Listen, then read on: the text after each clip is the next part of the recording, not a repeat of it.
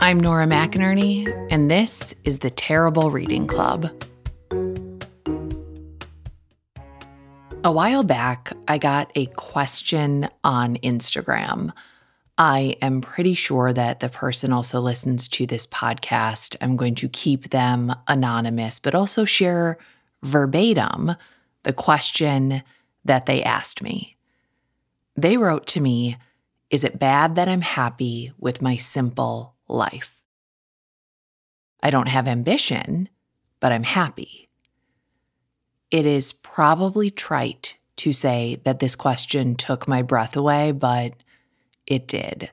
I saw this question and I had such an urgent need to reply to this person that my thumbs could not do the work. I had to make a video stating emphatically that no, no, no. Of course, there is nothing bad about being happy with your simple life. Of course, there isn't. This person had what so many ambitious people that I know and love, myself included, don't have happiness.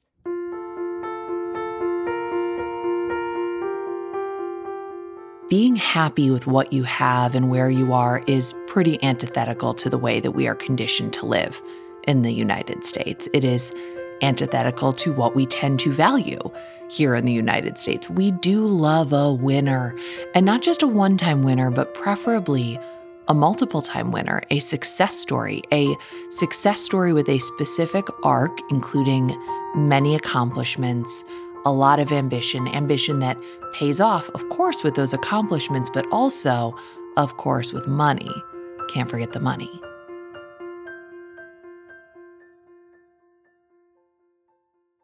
This person, this question asker to me, has the only thing worth striving for. They have it already?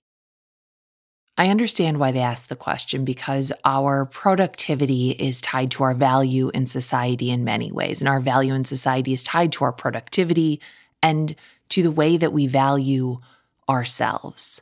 What have we done?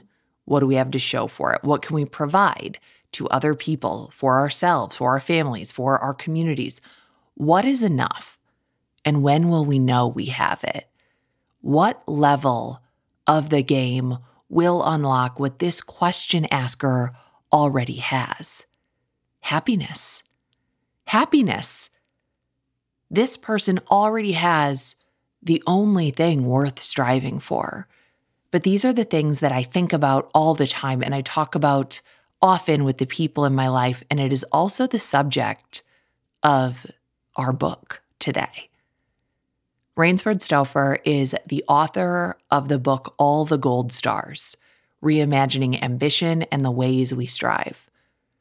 Rainesford spent years interviewing researchers, parents, psychologists, labor organizers, all kinds of people from all walks of life to explore how ambition affects us on a personal and societal level.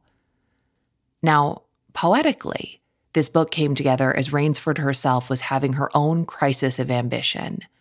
As her physical and mental health were deteriorating, she had no choice but to step back. And that meant reconciling what ambition meant for her now, what ambition had done for her, and also what ambition had done to her. So, this episode is not for the person who asked me, Is it okay that I'm happy with my simple life? This episode is for the people like me. This episode is for the strivers. It is for the doers. It is for the ones who keep going even when they really, really should stop. You've been advised by friends, family, mental health, and medical professionals, perhaps, and yet you can't. This episode is for everyone who has made golden handcuffs out of all of those gold stars. So let's get to it.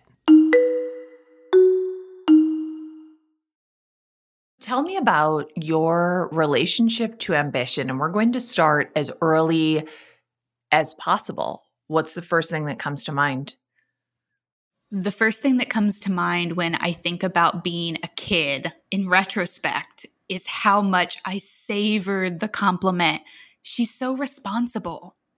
She's so diligent. She's such a hard worker. It's funny when I talk about this now, when I talk about ambition now, because I think that people sometimes assume that because I have an uncomfortable relationship with this particular quality or trait, that I was a super high achieving student, that I was a part of all the clubs, that I had this plan. You know that none of that is true. I was at best an average student, but what I did have was this capacity to just knock myself out trying. And that is what I latched onto when I think of ambition as a kid. It wasn't the gold stars, it wasn't being the best at anything. It was that I was the one that was willing to hang in there and try long past the point I should have given up. And that was the quality that I heard reinforced by teachers and other adults in my life. She's so diligent, she's so committed, she never stops trying. And when you're a kid, you soak all of that up. You think that must be the best thing about me is that I'm willing to try so hard. Did it end up being the best thing about you as you grew up?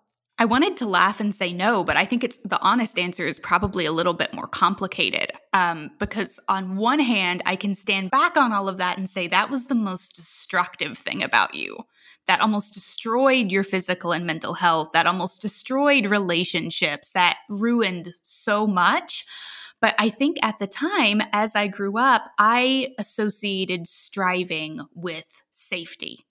That if I could just do enough, if I could just be enough, if I could just work hard enough, I would reach some hypothetical point where it felt safe to relax. And I never really understood what that safety or that security looked like or felt like, or even what I was concretely aiming toward, which made it really easy to keep moving that goalpost. When you're kind of moving toward a theory and you don't know how that's supposed to look or feel, you don't know it even when you do have it. What does that tenacity, which is what you're describing, that commitment to the effort, how does that show up in your childhood versus your adulthood. As a kid, you are what? The kind of kid who will be the last person running drills on the soccer team, even though you're a bench warmer. And as an adult, you're like, what is that? Like, what are those versions of yourself? I think of two examples from childhood that just come rushing back. The first one was that I was a ballet dancer for a very long time, which also really loved this quality that really brought out the perfectionism and the striving and the self sacrifice in ways that I didn't pick up on at the time until well into adulthood. But not only was I the kid that was obsessed with dancing and going to dance, I would have a meltdown internally if I felt like I wasn't there early enough. I wanted to be the one that got to the studio early, spent all this time stretching and preparing and unpacking and repacking the dance bag. I wanted to be the one that stayed after everyone. I just wanted to be there all the time. And part of that was because I was a kid who really liked dance. And the other part of that is I wanted to be the one that was most committed. If I couldn't be the best one, I wanted to be the one that showed up. And then in high school geometry, I was flunking that class. And I mean D's and F's. I don't mean like, oh, I got a B and that was a disappointment. I mean, I was truly failing. And I think everyone was kind of stumped because I had an outside tutor who was an older high school student who would work with me at the library. I came to the school tutoring sessions before and after school. Like it was very puzzling because here I was showing up with all this effort and you could not tell at all. Um, and I ended up bringing in a bunch of Kleenex for extra credit at the end of the year to pass that class, barely with a C. And I don't remember being upset that I was failing math. I felt like I knew I was going to fail math, but I remember feeling like the only thing that was in my control or that I could do was be the one that tried the hardest. Even when I knew going in I was going to fail, I still wanted to be a person that put in all the above and beyond effort that I could come up with. You mentioned sort of wanting to feel this sense of safety. Did trying give you that sense of safety and how long did it last? I think trying gave me a sense of safety in the sense that for a split second, while I was devoting all of this energy and action to whatever the task at hand was or whatever the thing I was striving toward was, it distracted me enough to feel like I was doing something. Like safety was within my grasp, and here I was taking these steps to secure that for myself. And I think the great mirage of that is that it's so fleeting.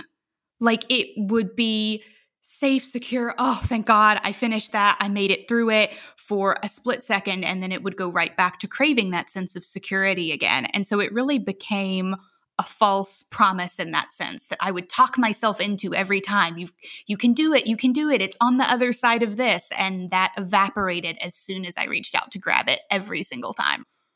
It's so interesting because you mentioned that when you write a book about ambition, when you write a book about striving, people assume that you are naturally a high achiever.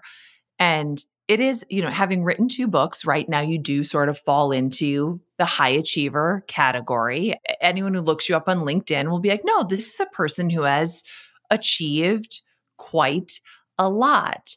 What strikes this interest in ambition beyond just your own experience with it? I noticed ambition or this idea of striving and hard work and hustling coming up in conversations I was having anyway with friends or family or other sources that I was interviewing about work. And what really piqued my curiosity in that was that those conversations were happening just anecdotally at a time when I was like, I'm not ambitious anymore. I'm done with this. I'm exhausted. I can't even think straight. This thing that has run so much of my life, it has finally run me over. And when I heard those conversations, I was thinking about how many people were kind of rethinking what ambition meant to them. And I got to hear about it popping up in spaces that were not work or school or these traditional, like milestone markers of ambition. It's like they were applying the intention and dedication and care it takes to be ambitious about something to other areas of their life, which I found fascinating. And I think I found that so interesting because right around the time I was finishing the first book, the first book was coming out, it feels like the last five years of life are just completely blurred together. I was dealing with an obsessive compulsive disorder diagnosis that I did not feel like I was in a space to handle. I'm chronically ill. My physical health was getting worse. It felt like my relationships with loved ones felt up in the air in a way that was very out of character for me and felt unsettling all on its own. So it was this perfect storm of feeling bad physically and mentally, not really knowing what I was doing in my life or where I was going to go next. And then the book came out, wildest dream, so grateful, and was so completely thrown by the question so, what are you doing next? Because to be totally honest, at that point, I was having a very hard time seeing how I was going to make it to the next day, let alone take on a next job or a next project or a next thing I felt that passionate about. And that made me very interested in what happens when ambition goes away? Does it come back? Is there anything to replace it? It brought up all of these questions that I think got to the core of my identity for better or for worse, and a lot of times for worse. As a person who has been driven by ambition, that is also really driven by fear, really driven by the pursuit of a sense of safety that is just as foggy as the one you described, right? Wanting to be okay in some way, earn my keep, literally prove that I belong like on this planet in some way. My ambition has been an accelerant for my success and for my discontent, for my depression, for my unhappiness, for the decay and dissolution of relationships. And it is truly a double edged sword and it is cut both ways. And I would not be here without it. That's honestly the perfect way to put it because I feel like you can't say, well, this is objectively bad. Like it would be disingenuous for me to sit here and say ambition has brought only bad things to my life because that's just not true. And I think that that makes it a little trickier because it's really hard to hold on to the idea that something is responsible for the good parts of you while knowing it is the same thing that has tried to destroy you nine times out of 10 as well. If you have a goal in mind and if your goal is okay i'm going to work so hard. I'm going to hone my craft. I'm to be i'm going to become a professional writer right? A person who can make her living writing and you achieve that. And that's really hard to do. It's really i i, I cannot state how difficult that is to do. Then your next sort of goal is to you want to write a book and you get to write a book. And again that is such a huge accomplishment. That is something so few people get to write. But then there's that question what's next? And to me that question what's next immediately turns the taste of any accomplishment to sand in my mouth what's next? And I think that question is asked so often, even when it's not explicitly asked. I always think about when I talk to young people, people who are graduating high school or graduating college, and it's the same question. Well, where are you going to school? You don't know what you're going to major in yet? What are you going to do next? What do you mean you've graduated and you don't have a job? And I think that that uh, versions of that question carry all throughout adulthood and pop up in all different domains. And I think for me, it was complicated a little bit by the fact that I felt like such an imposter which I know is not a novel thought, but I really felt like I had people fooled in a way that I was not entirely comfortable with in thinking that I was doing all of this and I was working so hard because I was just really driven or I was just really motivated. And I had this unsettling feeling that that's part of the story, but it's not the whole thing. It's not the accurate truth. And I think because I've always had a day job, I've always done other work in addition to the writing, it felt like even more of that sort of feeling of, well, you'd think what would be next would be getting to just right. And that hasn't been reality for all kinds of reasons. And I think that that kind of threw me off a little bit too, is just feeling like, wow, you've done this thing that you've always wanted to do and you still feel this way. You still can't get it together. What is wrong with you?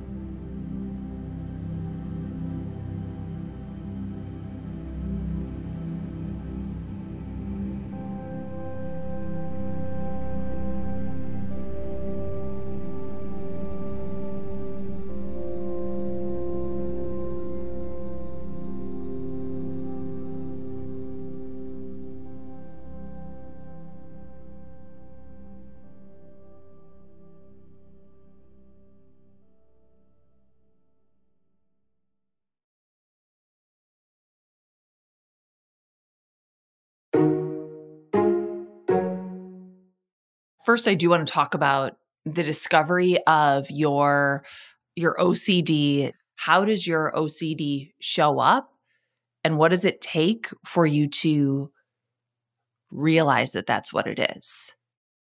I think the biggest ways that OCD shows up in my life is doing what I have come to describe to myself as freezing and at the very worst looks like getting caught in a cycle of obsessions and compulsions which for me is a lot of checking a lot of procrastinating a lot of avoidance and then you throw in intrusive thoughts on top of that you know i've seen TikToks and viral tweets about how my intrusive thoughts helped me cut the bangs I've always wanted in the middle of the night. And I think that it really does get conflated as an intrusive thought being something that just happens spontaneously and, and, lets us, you know, unlock these secret things we've always wanted to do. And I cannot express how damaging that is and how isolating it feels because you're sitting there with these really dark, gruesome things that don't feel like you. They don't feel like they're coming from you. And to have it portrayed as something that maybe deep down you want to have happen, it just adds distress on top of distress. And I think that that was one of the biggest things that it took me a long time to riddle out with my OCD is I just thought I was a really bad person.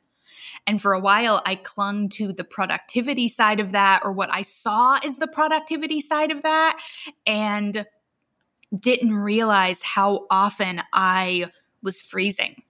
I wouldn't respond to messages. I would decline calls from friends. It got to a point where it was very hard to leave the house because I was convinced that if I did, something bad was going to happen and the bad thing was going to be my fault. And it was completely debilitating. On the outside, Rainesford, things look so good. And I was on the outside, right? I was on the outside watching this new book of yours come out, and all this looks so good. And on the inside, how are you feeling? My first instinct was to say on the inside, it felt like I was crumbling, but I think it was worse than that. I don't think I felt anything for a very long time. I think that the only thing I felt was fear, this sensation that I was letting someone down no matter what I did or didn't do. I felt very on edge, but also kind of disconnected from things that I had worked so hard for. I felt disconnected from my writing. I felt like I had maybe run out of road on that and there was nowhere else to take it. And that was disorienting. I felt like I was disconnected from my loved ones and relationships that I would have normally, hopefully, showed up a lot better in because I couldn't figure out how to communicate this thing that I was feeling. This, I called it paranoia and anxiety and nervousness, and it sucked up every area of my life. And I think that I kept telling myself during that period, you'll know when it's quote unquote rock bottom. You'll know when you can't do anymore. And then one day I had the epiphany that maybe this was my version of that this sensation of just having to drag myself through these things and not really feel anything and feel like I didn't even know how to ask for support. I felt kind of caught in this weird purgatory where it didn't seem to be bad enough for everything to fall apart. So I felt a lot of pressure to just keep going. And at the same time, felt so horrible on the inside. And of course, all of that coincided with feeling really ungrateful that I felt so bad while so many wonderful things were happening in my life. Yeah, how dare you suffer? The idea that gratitude is some sort of blunt object that can be used to minimize everything else. That if you are grateful, you simply will not feel any of these other things. That if you are grateful, nothing else can be true, right? If you're if you're grateful you won't feel this burned out. If you're grateful you won't feel sick inside when you open your email. And what you just said which is eh, what i've heard from so many people who do so many different kinds of jobs which is well i guess i'll know when it gets really bad because everything will go wrong. Meanwhile the only reason things haven't gone wrong is because you yourself have taken on the mantle of every possible worst case scenario. And you yourself are the thing that is taking the brunt of all of that. How bad could it get? Well, I guess you could die, but as long as you're not dead, I guess you keep going. I think it kind of goes back to the childhood thing, not to bring everything back to that, but the idea that resilience and stick in there, hang in there, do what you can, just keep going. It's going to work itself out. I think that that was so ingrained in me for such a long time that in this instance, it really backfired because as often as that tenacity had served me in a positive way, it had me circling the drain of my own life for way too long because I thought this is just how it feels. This is how it feels to try hard. This is how it feels to push through. Everyone around you is handling things. Why can't you? And I told that to myself over and over and over. In order for you to get to an okay place, in order for you to take care of your mental health and therefore also your physical health, what do you have to do? And how does that relate to your ambition? I think a couple things come to mind because honestly, the first one is that I'm still better at taking care of myself for other people than I am taking care of myself for myself.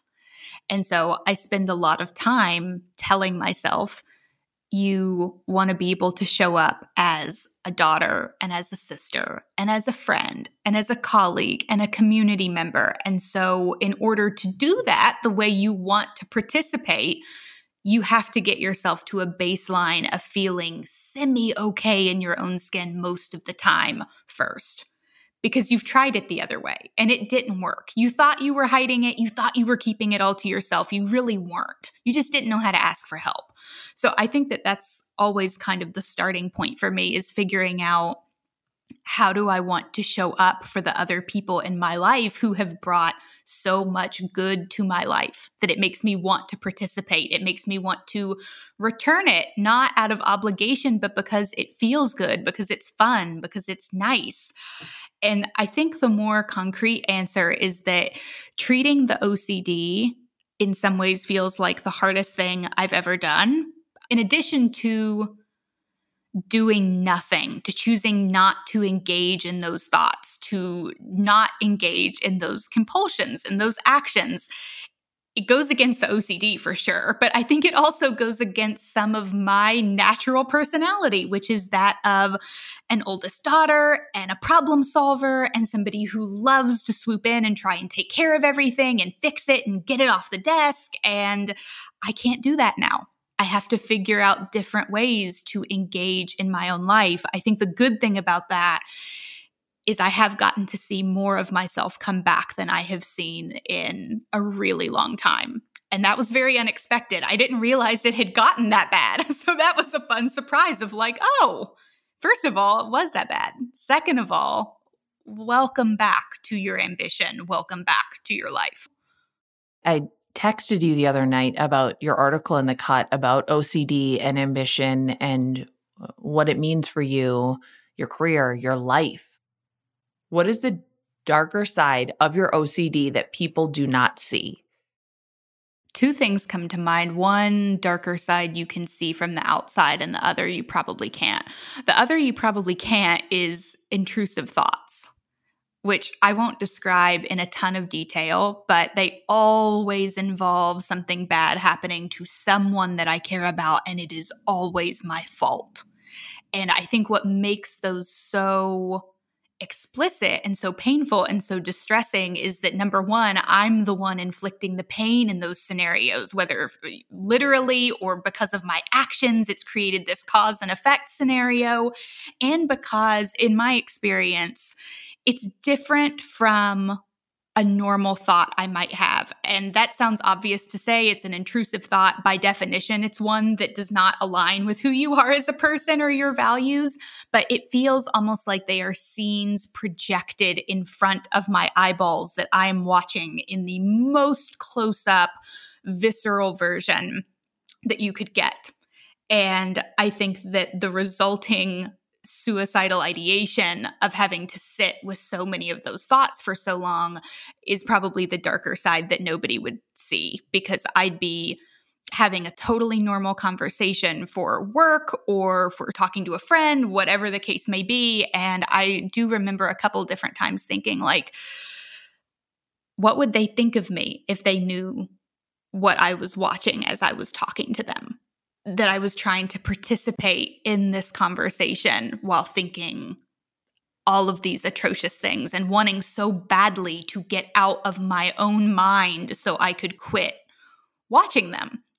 And then I think the other one that originally I think was in the essay a lot more is I went through a pretty intense phase of pulling my hair out um, which is not cute or fun to talk about, but it was a reality of OCD for me. A lot of the times it was a compulsion that happened when, and I didn't even realize it was happening. It would be very absent minded until I looked down and there would be a giant ball of hair and a lot less hair up at my scalp. And I think being frozen was a big one because I lost out on having so many important conversations with people I cared about because I physically couldn't get the words out of my mouth. I was so convinced I'd say the wrong thing. I was so convinced it would backfire somehow. And of course, I'd already played out every way, which way that could go wrong, that I lost the capacity to express needs. And I associated that with a risk that I couldn't tolerate. I lost the capacity to express what I want, both in the big picture of what I want for my life and as simple as, hey, what do you want for dinner? I couldn't say any of that. And I think that that led to me coming off as as really avoidant or really standoffish or these things that once I've treated this, I'm really not. And I feel like I lost so many moments and so many conversations that I'll never have the opportunity to do over because of that. So that's the one that keeps me up at night what it means for me to not give in to an OCD trigger and avoid those thoughts comes from this behavioral therapy called exposure and response prevention, which is exactly what it sounds like. You do the thing or have the thought that makes you anxious, and then you resist doing the compulsive behavior. For example, being interviewed makes me very nervous, but I responded to this email. Um, and that sounds like such a tiny example, but it's literally choosing not, for me, it's literally choosing not to engage with the thought and letting the fear and the uncertainty exist. And slowly over time, letting my body and brain figure out that, hey, we can face this, we can do this without engaging in these behaviors, and it's going to be fine.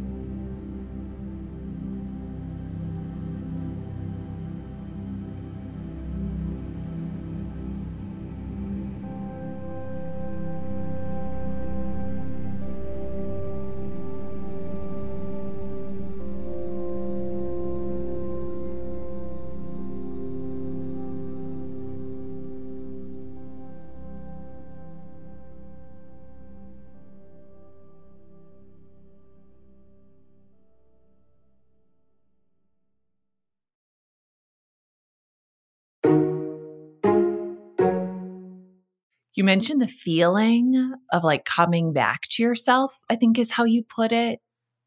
What does that feel like to feel like Rainesford again? I think a little bit more disturbingly is that the process of this disorder and other external stuff that heaped right onto it took over so much of my life for so long that I didn't realize that I had become completely disconnected from myself. I didn't have an opinion, a need, a want that I felt comfortable letting come out of my mouth.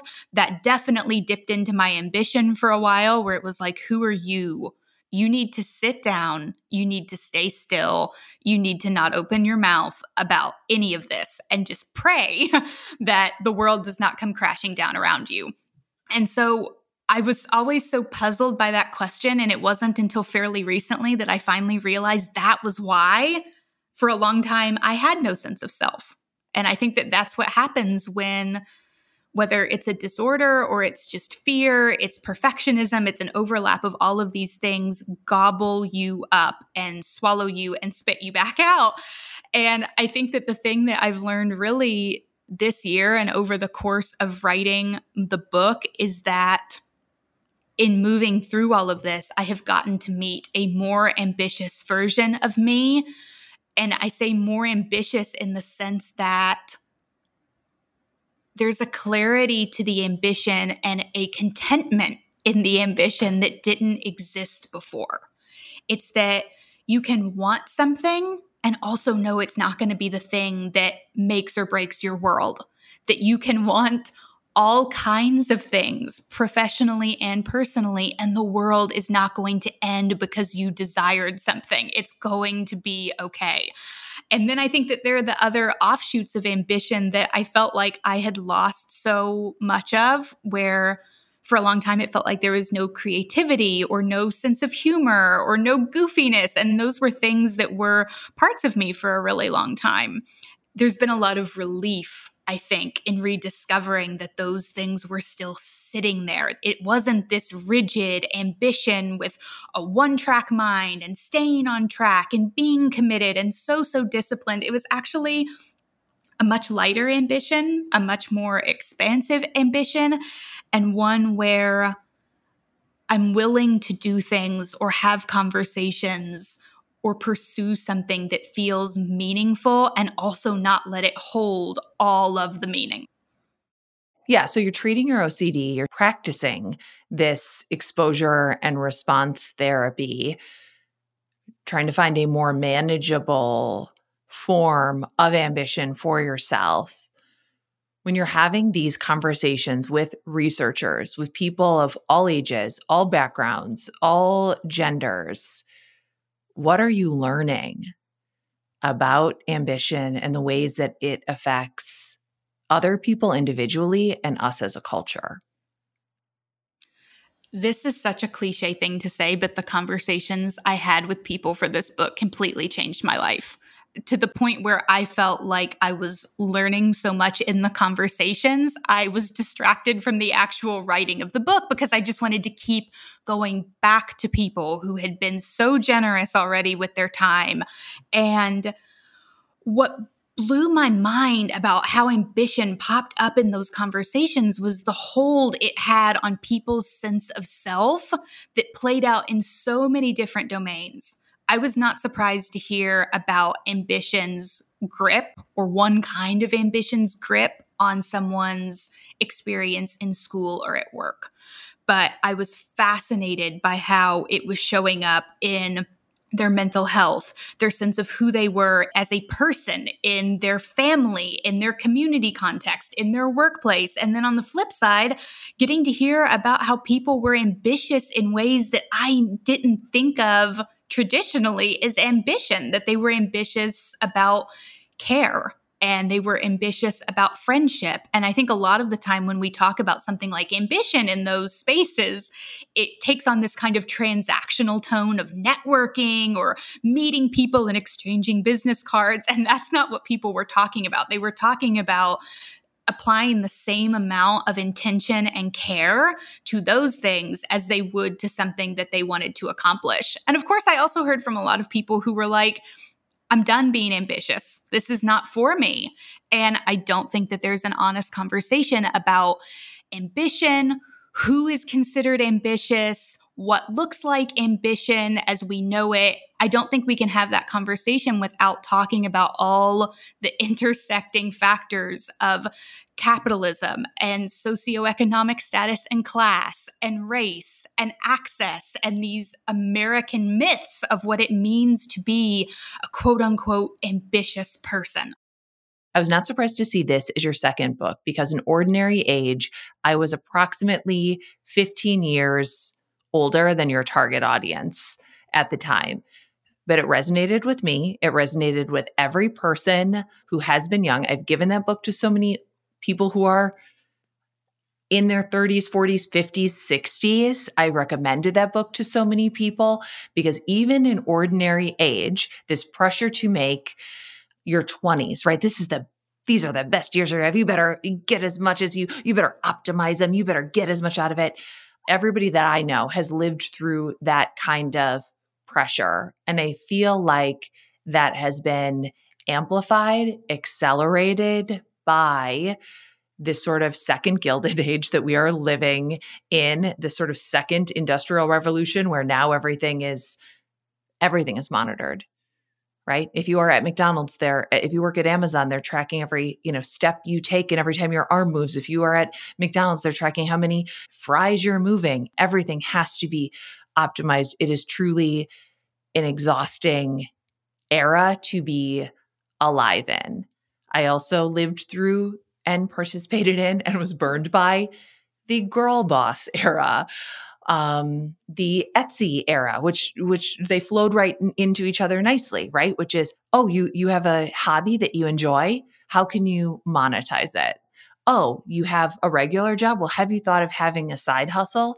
And I see on TikTok when I get these windows into other generations and other ways that people live, the perpetuation of that, right? Here's my five to nine before my nine to five.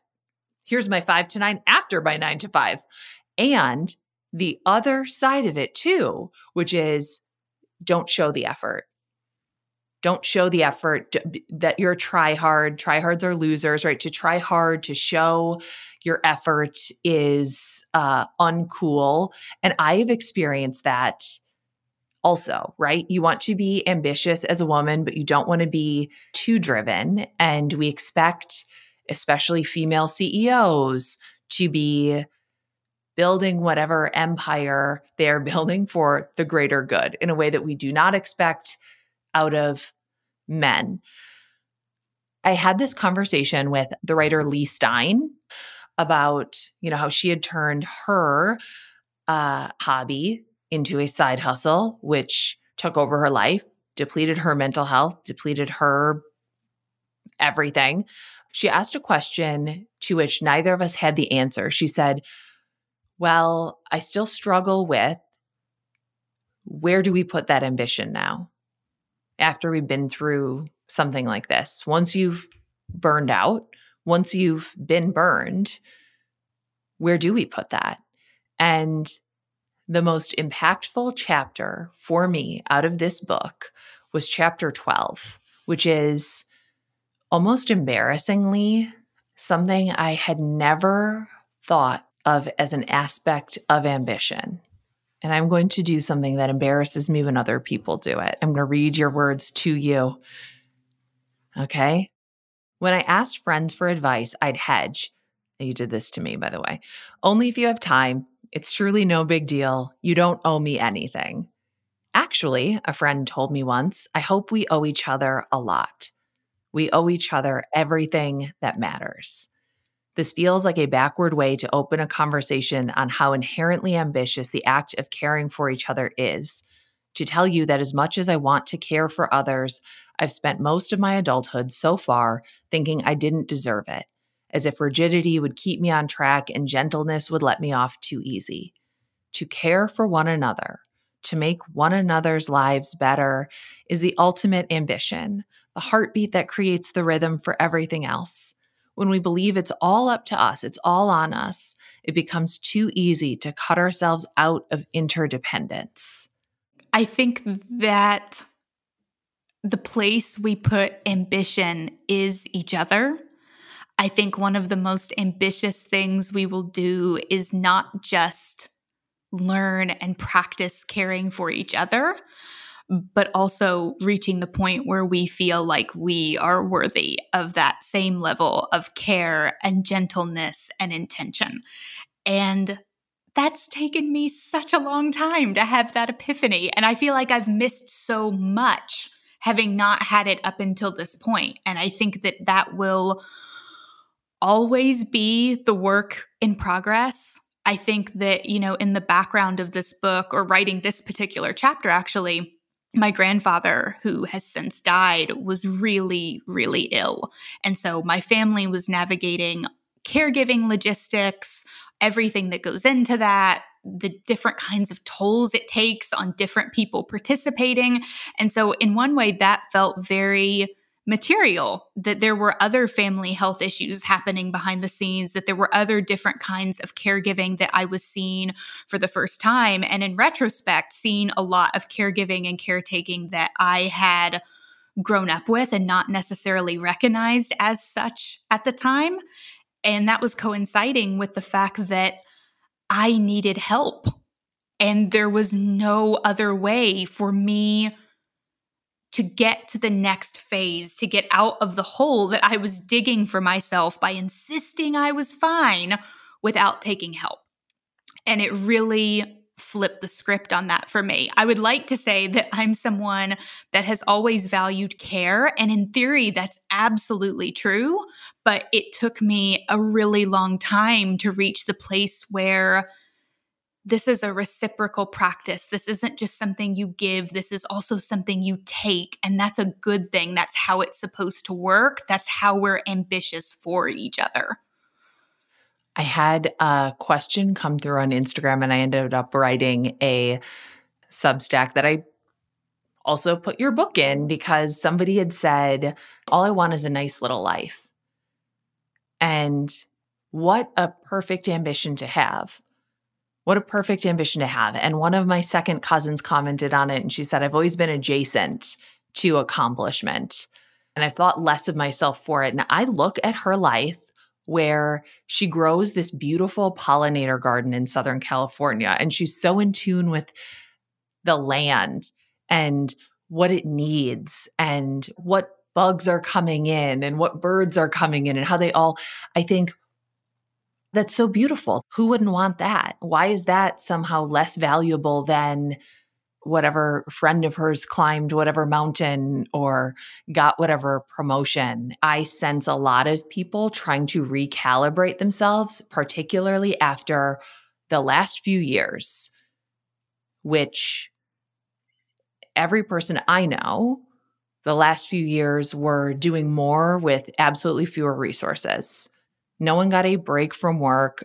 You simply saved 90 minutes of commute time and jammed that into sitting at your desk, giving yourself uh, uh, like a pinched nerve in your upper back from hunching over a laptop on Zoom calls there's someone that I interviewed named Remy, who is a mid ish 30s, first generation American who self described as a goody two shoes, a straight A's, do the right thing, perfectionist kid, which I loved. And the way Remy talked about how ambition intersected with different parts of her identity, her upbringing, their religion, their role in their workplace really stood out to me for a lot of reasons. And eventually, after having to leave their job to treat severe burnout that was fueled by savings and severance from a previous layoff, Remy went back to work and found a job that was very notably not a dream job. Uh, they avoided pursuing mission driven work because it fed too much into those old habits of tying identity and goodness to ambition and how that ambition manifested.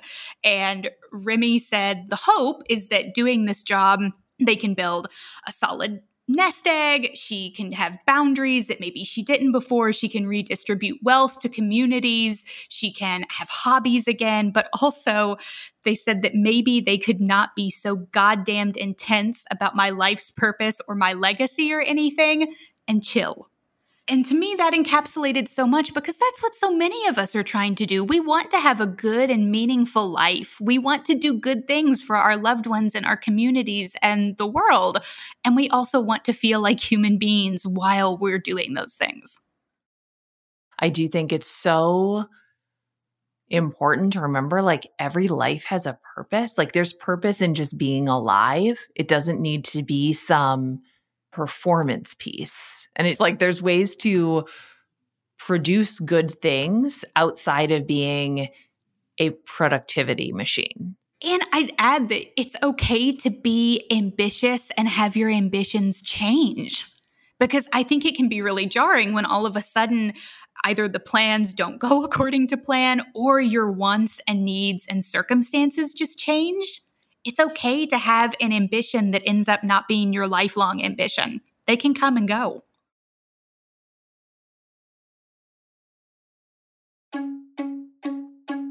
This has been Terrible Reading Club, and I am Nora McInerny.